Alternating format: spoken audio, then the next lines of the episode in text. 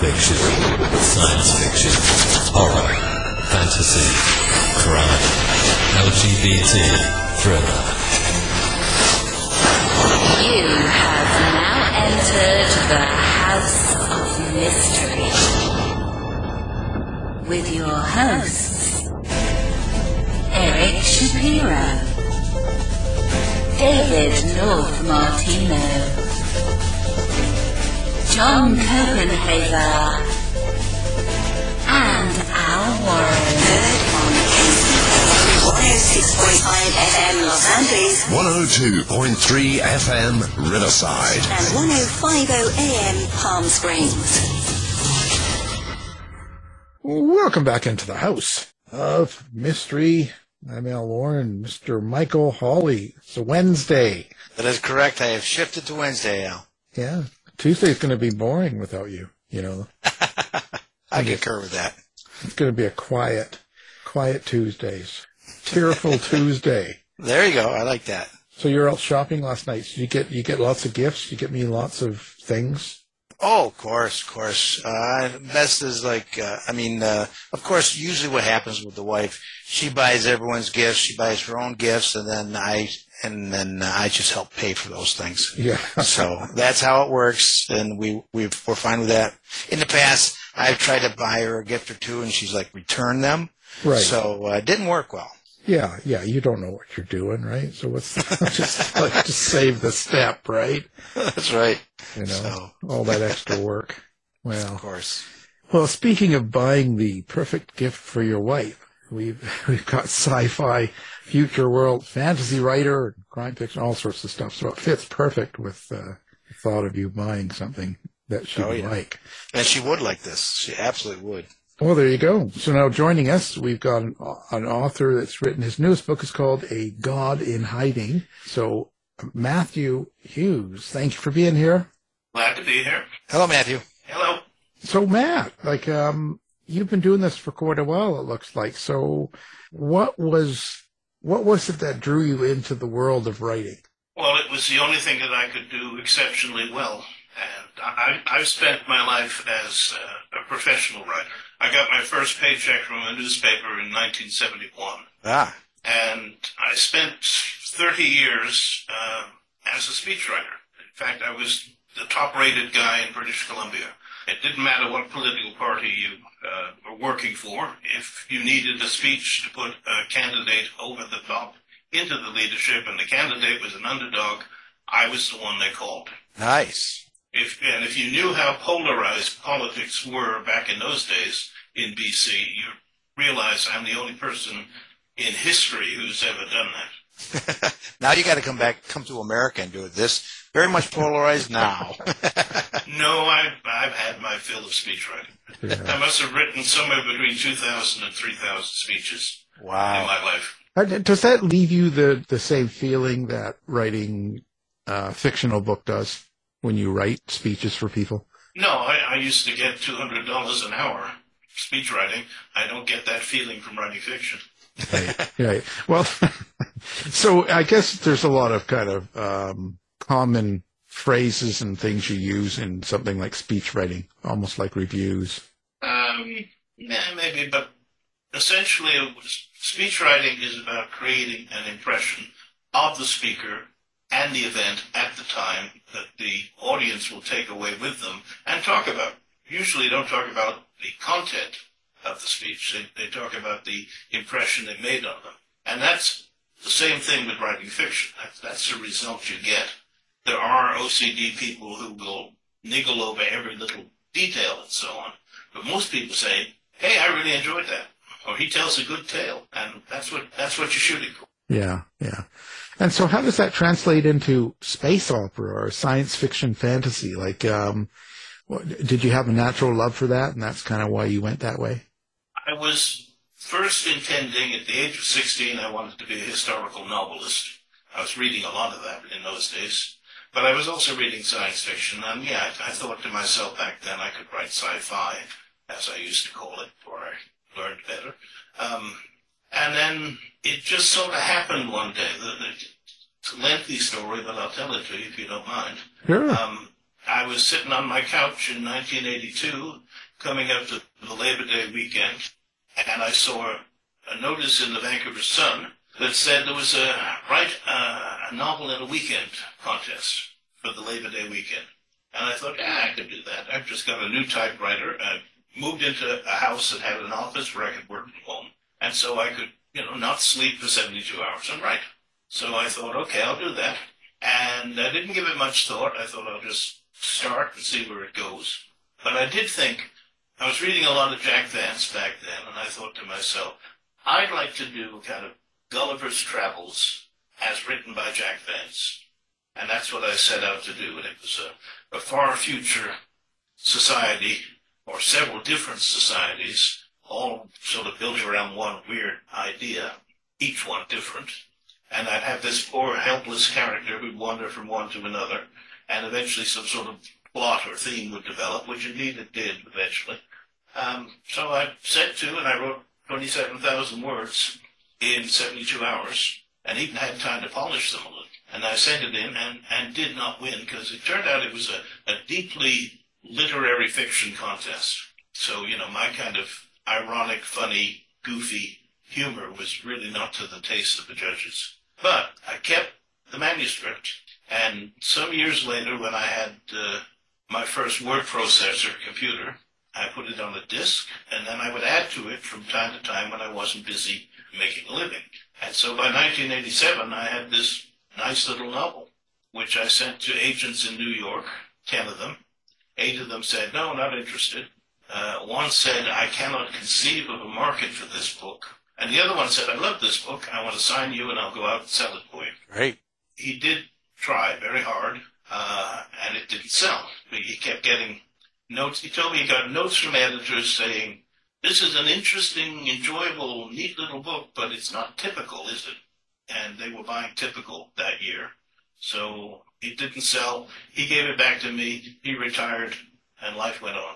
But seven years, well, six years later, I sold it to a Canadian small publisher, uh, which was actually part of a big empire. Maxwell, uh, what's his name? Maxwell, the uh, the guy who stole all the money from his union pension plan. Right. Ah, Robert Robert Maxwell. Right. Uh, and the book actually got edited and published. It came out the week that his empire was being dissolved. And my book went straight to the warehouse and stayed there. Remained. Um, so that was my first foray into science fiction.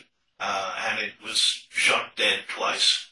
Amazing you kept going. No, no, no. Uh, meanwhile, I had really moved towards being a crime writer.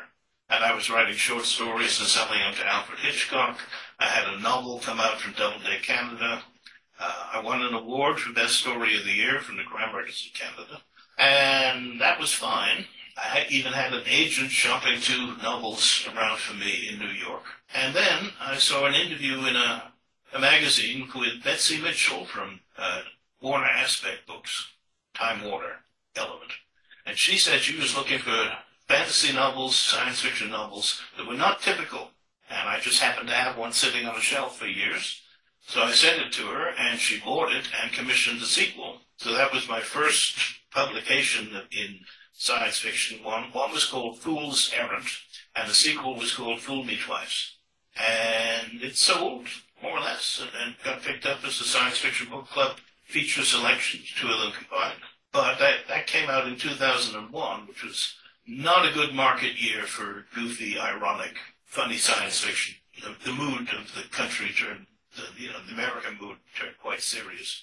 Not much happened in terms of a third book, but uh, a rather prominent uh, editor called David Hartwell from Tor said after a couple of my books were reviewed in his New York uh, Review of Science Fiction, he said, well, I'd like one. Why don't you write me one? So I wrote him one. And I, while I was waiting for that to come out, I thought, I really need to get my profile up. So I started writing short fiction set in the same universe as those three books, which I was calling by then the Archonate universe. And I sent the first one off to fantasy and science fiction. I got it within a week. I got a check in the contract, which I didn't know was unheard of. Uh, but they wanted more, so I began writing stories for fantasy and science fiction, and then also for Asimov's, uh, anywhere I could sell them. I suddenly found myself in the career of a science fiction fantasy author, even though I was a crime writer at heart. And then it, it just snowballed from there. Uh, Night Shade Book said, do you have enough stories for a, collection? I said, sure, here they are. They published that. And they said, how about some novels? We'd like three. So, okay, I, I did that too. Rolled on, on and on from then on as a science fiction and fantasy author that almost nobody has ever heard of. That's the, the odd thing. Um, I mean, I, I, I know people who would cut their legs off to get into fantasy and science fiction for one story. It's, you know, it's the summit. It's, it's the best, the oldest, finest science fiction digest mag. I think, I think I've been in there 43 times. And in the bygone days, 40s, 50s, 60s, that would make me a, a megastar of science fiction authorship. But it don't now. It doesn't, doesn't work that way anymore. No, no, it's, it's all changed. Do you, do you like the way the science, or not just science fiction, but the way publishing is nowadays? No, no, I don't. Okay. Um, the all the big freestanding houses, you know, like Simon and Schuster and the Random House, they've all been combined into five huge conglomerates, and those conglomerates are run by marketing people and bean counters, not by editors. Editors get told who they can sign, who they can't sign and that's it. They have to do what they they're told. Uh, used to be editors were kings, and now they are knaves, I suppose. Right. Right. Yeah. Jacks, yeah. Yeah. Not the same direction. So, so when you, when you do these like, um, science fiction as compared to crime fiction, th there's quite a difference in the writing. Um, do, which do you like doing better then? Which do you feel more natural at? Well, in recent years, I've done much more fantasy of a certain kind. Jack Vance had two main settings that I was influenced by. One is the space opera, and that's what I started doing. But he also had one called The Dying Earth, which is the last age of, of the planet, um, when science has retreated and magic has come back and there are wizards and ogres and all kinds of stuff like that. And I, I have been writing in that milieu now for a number of years. Uh, I sold dozens of stories set in old Earth, in the dying, dying Earth, uh, to fantasy and science fiction and Lightspeed and others. Um, and I've started writing novels, uh, which I am now self-publishing rather than looking for a small press and then self-publishing after I get the rights back. So that's the one that's just come out. It's called A God in Hiding. Uh, it's a kind of sequel to a novel that came out in 2019, which was called A God in Chains. Uh, it's not a direct sequel. It, I took one of the minor characters from the first book and made her the protagonist of the new book. And it's a quest story. It's wandering around in the dying earth to find things that her employer once found. Uh, I went with a female protagonist in this one because why not? And uh, I, yeah, I, I like it. I, I feel comfortable writing about vainglorious, not necessarily all that uh, competent wizards, and mostly, in fact, almost exclusively, my characters are not epic, heroic, I'm going to win types. They're uh, they're like me. I mean, I, I spent most of my life as a henchman to important, powerful people, leaders of political parties and CEOs of major corporations. They were the people I advised and wrote speeches for. And I come from the working poor, so I know what it's like to be at the bottom of the heap. I was uh, very much a strange creature in those settings, but everybody thought I was middle class and had multiple degrees, and I'm, I'm a university dropout. I could couldn't afford to keep going anymore, so I quit and got a job as a So I like creating these henchman type characters, these underlings, and they get pushed into situations by their superiors and betters, and then they have to figure out how to stay alive and how to win. And that, appeals to me a great deal. My crime stories are a lot like that too. I have minor criminals. I come from a family of minor criminals, or at least, no, put it a family in which a streak of criminality is definitely observable. Well, Many poor, many poor people have to do things right. that uh, middle class people don't have to do. Sometimes you take a risk, you you know can't pay the mortgage, you burn the house down. The trick is getting away with it. My dad got away with it. So you, you but you, um, how, uh, let's say, let's say this. How do you describe your relationship with your characters then that you create for these stories? Uh, I am a complete what they call a pantser. You know, somebody who writes by the seat of the pants. I don't so much create the characters as I grow them organically because I become the character as I'm writing the character. And they tell me, the, the guy in the back of my head tells me what they want, what they want to do, what they don't want to do, what to do next.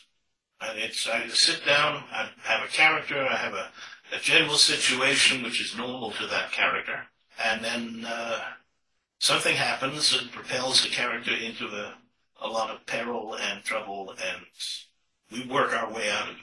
But when you say that, you, um, in essence, become the character and you work your way through whatever scenario it is that you, you got them into.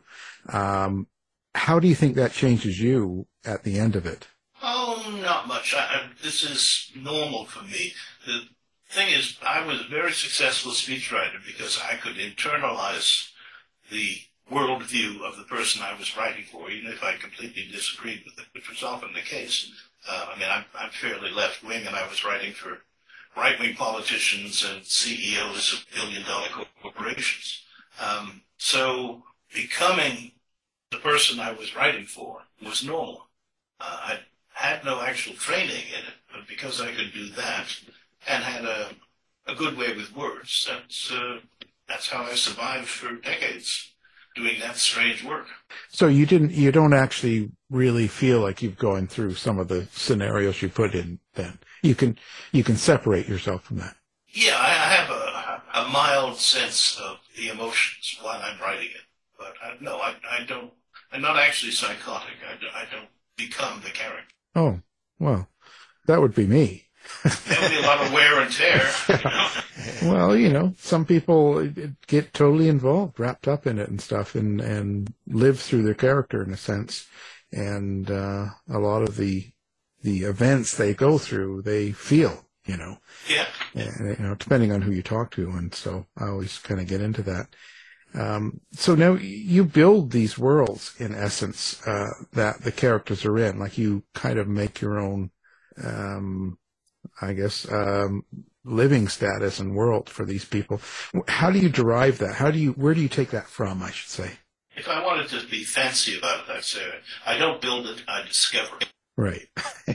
Things occur to me as I'm going, uh, and I, I put them in. One thing that uh, goes way back to 1987 in that first book, I often wondered how we got from Jack Vance's uh, science rocket ships and a world to a world of, of demons and wizards. And I thought, okay, I have an idea. And I threw that into the first book, Fool's Errand, just as an aside. At the same time as that, I was reading about uh, Sir Isaac Newton and his life. And he started out as a dedicated alchemist. You know, he was trying to turn lead into gold, that kind of thing. right. Um, and then somewhere along the way, he became pretty much the world's first scientist. And, and there was a change. And he was successful at both. And I wondered, did the rules change somewhere? Uh, magic used to work, and then it shifted, and now you had to have cause and effect in rationalism. And I thought, well, if that happened, that would explain what happened to Vance's worlds. So I threw that in. And then later on, when I was writing more of it, uh, that became the big deal. That the universe that my characters were in was about to suddenly, and for no known reason, change from science works to magic works. So it's called Dying Earth, meaning it still uh, nibbles in the science into the magic world, or is it now completely in the magic world? Well, by the time it's well established after the interim transition period, it's magic. Yeah, magic as made to work by willpower. It's a matter of learning how to focus your will uh, and well, it's more complicated than that, but that's essential. Is people who do magic have really powerful and extremely well trained willpower, which means you know something that would work in our scientific world, not guaranteed at all to work in that world unless somebody with really powerful will is making it work. yeah. Yeah, it's sort of like Well, you know, yeah. it's sort of 2023 in America. somewhat, yes. I'm not. But their magic isn't working, but they still believe in it more than science. So it's uh, Have you mixed? Have you mixed both worlds of crime fiction and the space opera science fiction? Have you tried to do that? Oh yeah, yeah. Uh, uh, crime fiction. I, I still consider myself a crime writer, and a great deal of what I've done is crime stories. Some with detectives, and some with just criminals as the protagonists, uh, set in a science fiction universe. So your so your so your antagonist kind of is your protagonist. Is that is that how? Well, anti-hero is the term I would use. Ah. I, when I was young and reading books, I really liked books with anti-heroes because I felt like one. Um, and so, yeah, a lot of my characters are. Well, I have one guy called Luff Imbry that I've written maybe nine or ten stories about novellas and so on, and one novel, and I'm working on a sequel to the first novel. Um, he is a master thief, a forger, uh, sometimes a middleman. He deals mostly in art, and often art that he has acquired by means he shouldn't do it. And he flies around from one planet to another, and he makes deals, and he gets in trouble. He's basically a high class criminal. Do you have them as basically they're a good guy, as in, or are they? No, no, they are. My my characters are not really good guys or bad guys. Imbry has his standards. There are things he won't do, uh, and yet there are plenty of things he will do that he shouldn't.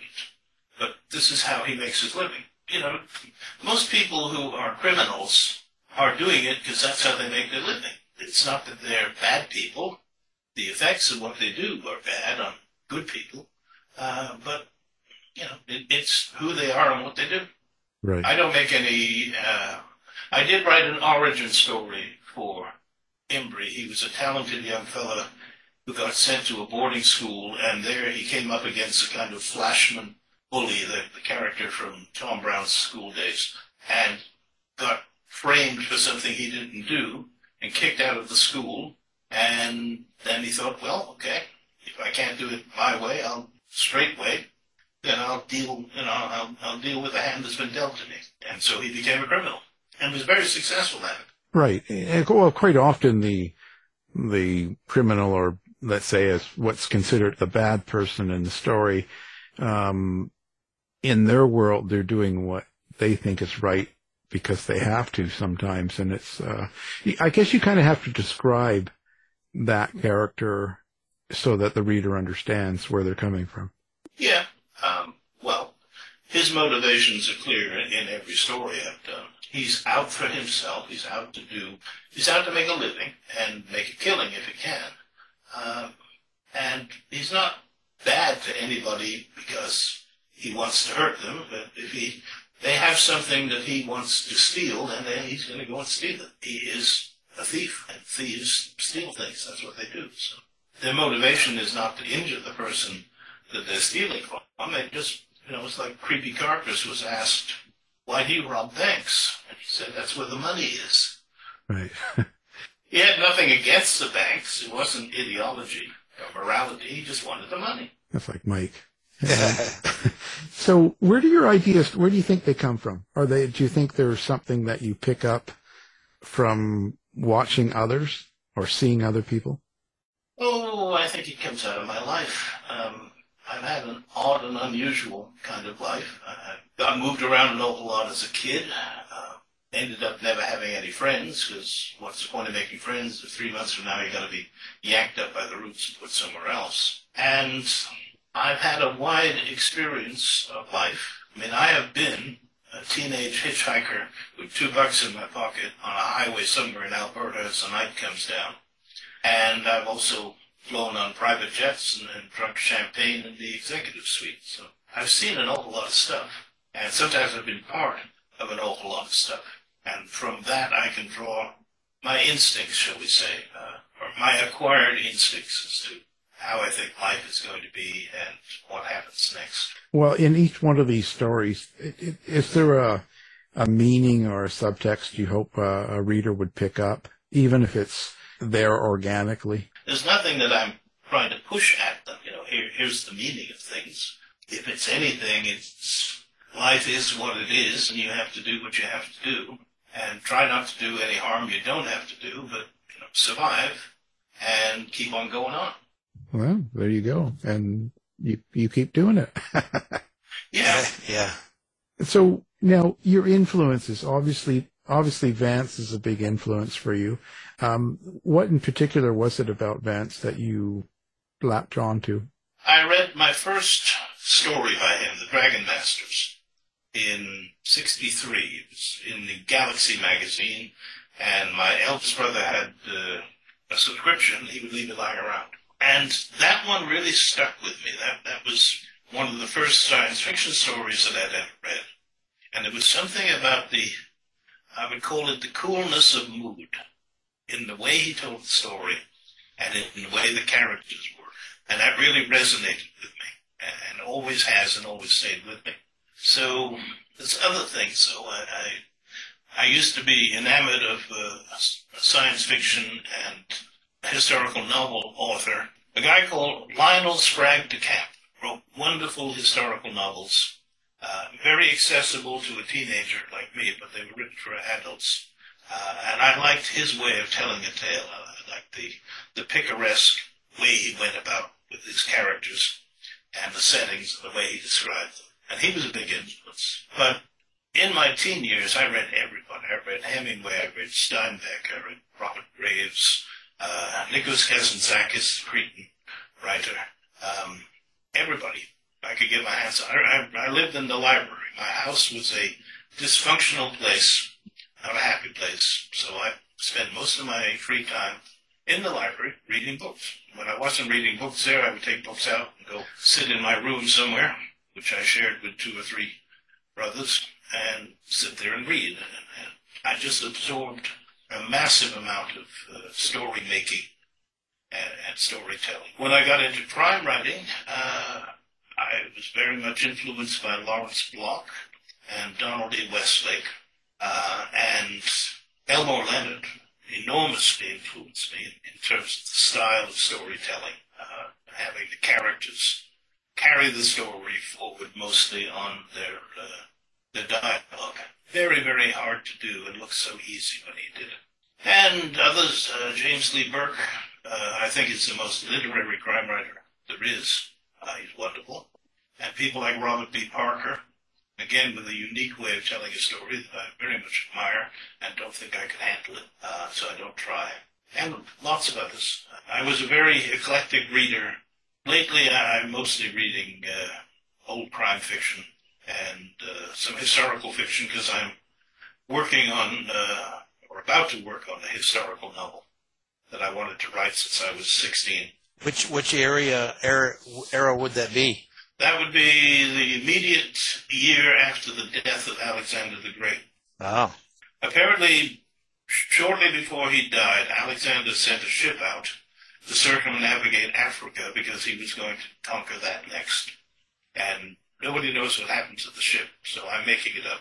I'm trying to make it up reasonably on the basis of what the, uh, the Mediterranean world was like in those that first year after he died, when it was chaos, in fact. But I'm waiting to see if uh, I get some grants from granting agencies and I've got an agent out pushing my big book, uh, my, my magnum opus, and which is a historical novel which won an award. I should plug that, I guess. of course. It's a book called it's a book called What the Wind Brings, and it's about a true set of events that happened in the middle of the 1500s when some African slaves were shipwrecked on the coast of Ecuador.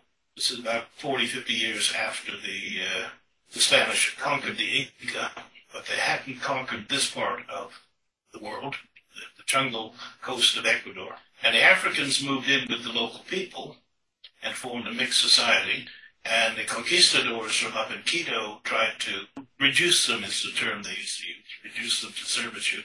And they outfought them and they outthought them, and they maintained their independence forever. So it's a happy ending story, which you don't usually get with uh, stories of slaves escaping. Anyway, that was one I, I waited more than 40 years to write, and the Canada Council gave me a big grant, and I wrote it, found a small press for it, uh, won an award, the Endeavour Award. I was the first Canadian title to, to win that cross-border award uh, in like 22 years. And now I've got the rights back, and I have an agent who is looking to see if some bigger publisher wants to take it on. And then we'll see what happens. Great. I'll give you the title again because there are still copies around, even though the publisher no longer has the rights, but you can get them. It's called What the Wind Brings. What makes a good book, do you think? What makes what keeps you reading? What is it? The character, the story? You mean now, or when I was a, a vacuum cleaner sucking them up? Yeah, before before you no after the vacuum cleaner life, uh, like today, like right now, what what would keep you going back to a book or rereading it? Let's say for another time. Like what what what is it? Well, when it comes to rereading, I can be two, three chapters into a book before I realize I've read it before, because my memory is starting to go Swiss cheese. Um, I suppose I, I'm I read now for entertainment. Um, so I'll I will read like a, a Robert B. Parker Spenser novel in a day, and it's just candy, but it's beautifully done, candy. There's humor in there, and there's also uh, twists and turns of plot, and the character himself, Spenser, and his sidekicks uh, are also interesting people. Essentially, yeah, that's it. I'm, I'm looking for uh, an easy style. I don't want to have to work hard at it anymore. I've done enough working hard reading. Um, and a character that I can feel engaged by. The characters are, are really kind of the key thing, aren't they? It's really what keeps the book alive and it keeps the series alive, doesn't it? Well, everything depends on character. Uh, people who work out plots and then try and slip characters into them, and the characters have to fit the plot, they often end up with stuff that nobody wants to read, or only very, very simple readers want to read.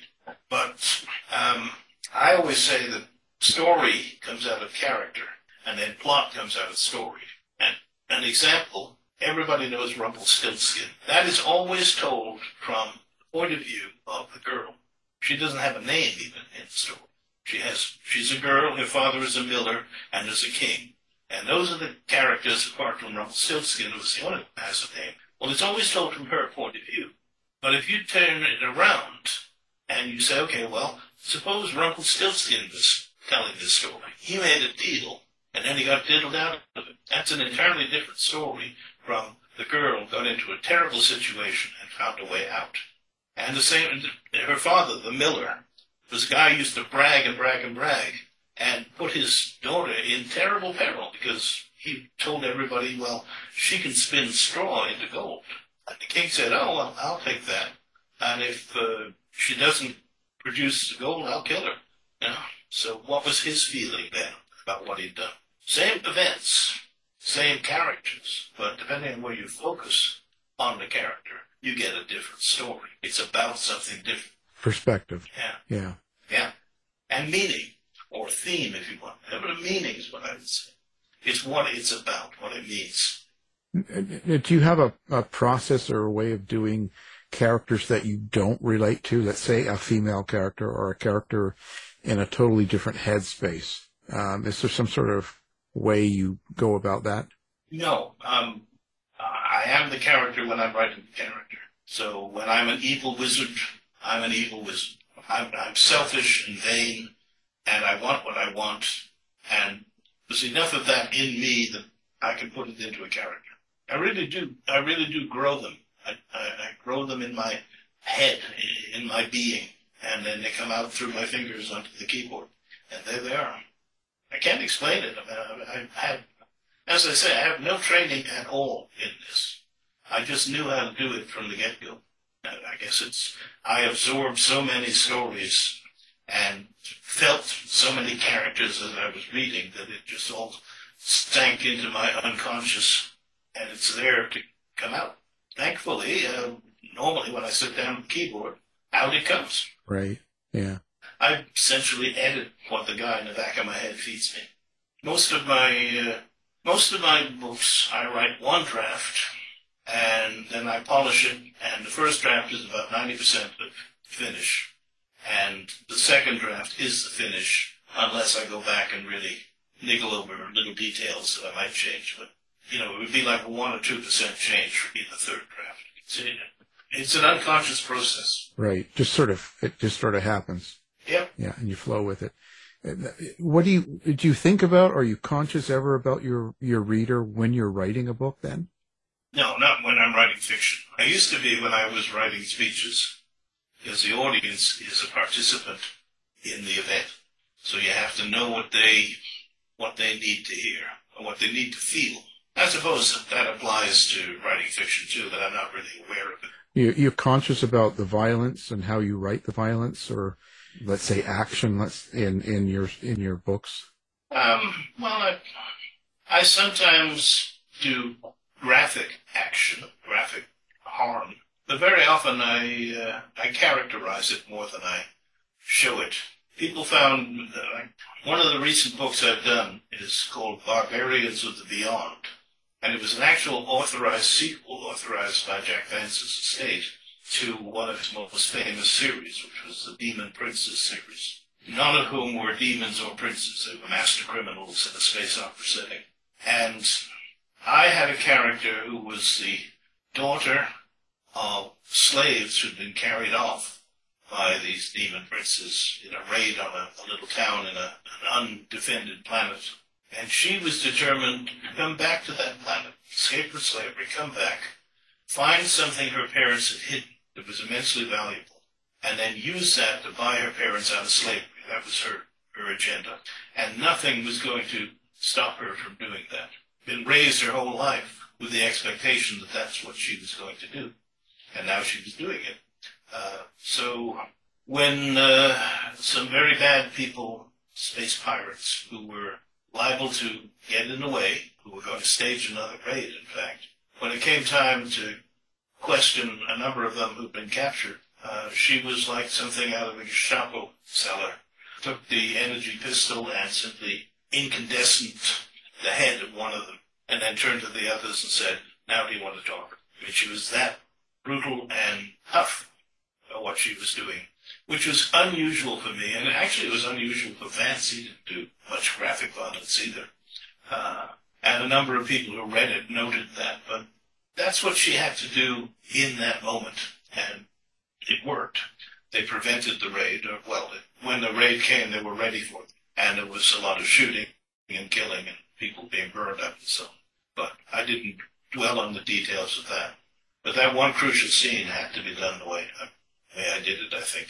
Yeah. It was appropriate for what was the story. Yeah, Yeah. What is it you hope the reader gets out of the book then? enjoyment. I, I'm an entertainer. If they get anything else, if they get, you know, little insights into existence or the meaning of life and the universe and everything, that's fine. Uh, but basically, I'm trying to make people have a good time reading a story. Right. So now that A God in Hiding is out, what, are- what are you working on? What do you got going in your mind now? Well, I saw somewhere that uh, the editor of fantasy and science fiction was putting together an anthology of a particular theme. It's the uh, the place that people go to that there's weird stuff going on, and then there's a story. And I was thinking, uh, when I was house sitting 12 years ago, I ended up in a little town in Italy or actually on a, a villa outside of the town, which was uh, a fattoria for growing olives. Uh, and up the hill from there was this national park called La Foresta Umbra, the Forest of Shadows. And it was a remarkable place. Uh, it- it's an actual survival of the post-ice age beech and oak forest that used to cover uh, enormous stretches of Europe, which has all been cut down for farmland and wood for trees and charcoal and so on. But this is a stretch of it, quite large. Uh, that it takes, it, it's set on uh, a massif, a big thing of rock that juts out like a, a big bump on the back of the leg of the Italian peninsula. Um, and up until the time the EU brought money in, there was really not much in the way of roads through it. Mostly uh, mule tracks. that Smugglers brought stuff up, in, uh, and so it's an actual ancient forest. It's got deer and wild boar in it. The light is like nothing I've ever seen, and I've been in a number of different forests. Uh, it's almost cathedral-like, solemn and dim. The cover overhead is is, uh, is intense. I'm doing a story in which the old god Pan, who was the forest god of the ancient times, this is his, last sanctuary. This is where he is still. They, they drove away all the other gods and pulled the temples down. Pan never had a temple. He, he just had the forest. So that's it's about a, a young couple who go there and discover this. I haven't yet figured out how it ends, but I think it ends with her pregnant. We'll see. Oh, okay. So now, um, do you do social media? Do you have a website? Um, how do, how do you like readers to find you? Well, I used to have a website, and then something happened to the uh, the server that hosts it, and now I can't do anything with it. So it's it's there, but it's dormant, should we say? If I get a deal for this old uh, magnum opus of mine, I'll I'll spend two or three grand to get something set up because it'd be worth it. But no, if people want to find me, I'm on Facebook, and I have actually just dropped out of Twitter. Elon Musk allowed Alex Jones back in. yeah, No, well, I'm out. Yeah. Okay. I know. Yeah, that's, that's it. Uh, the crazy town. Yeah. Yeah. So, and if people want to learn about me, uh, there's a very extensive Wikipedia uh, entry about me, just as Matt Hughes, writer. And it's got all of my books and all of my short stories, everything organized into you know, the different types and things that I do.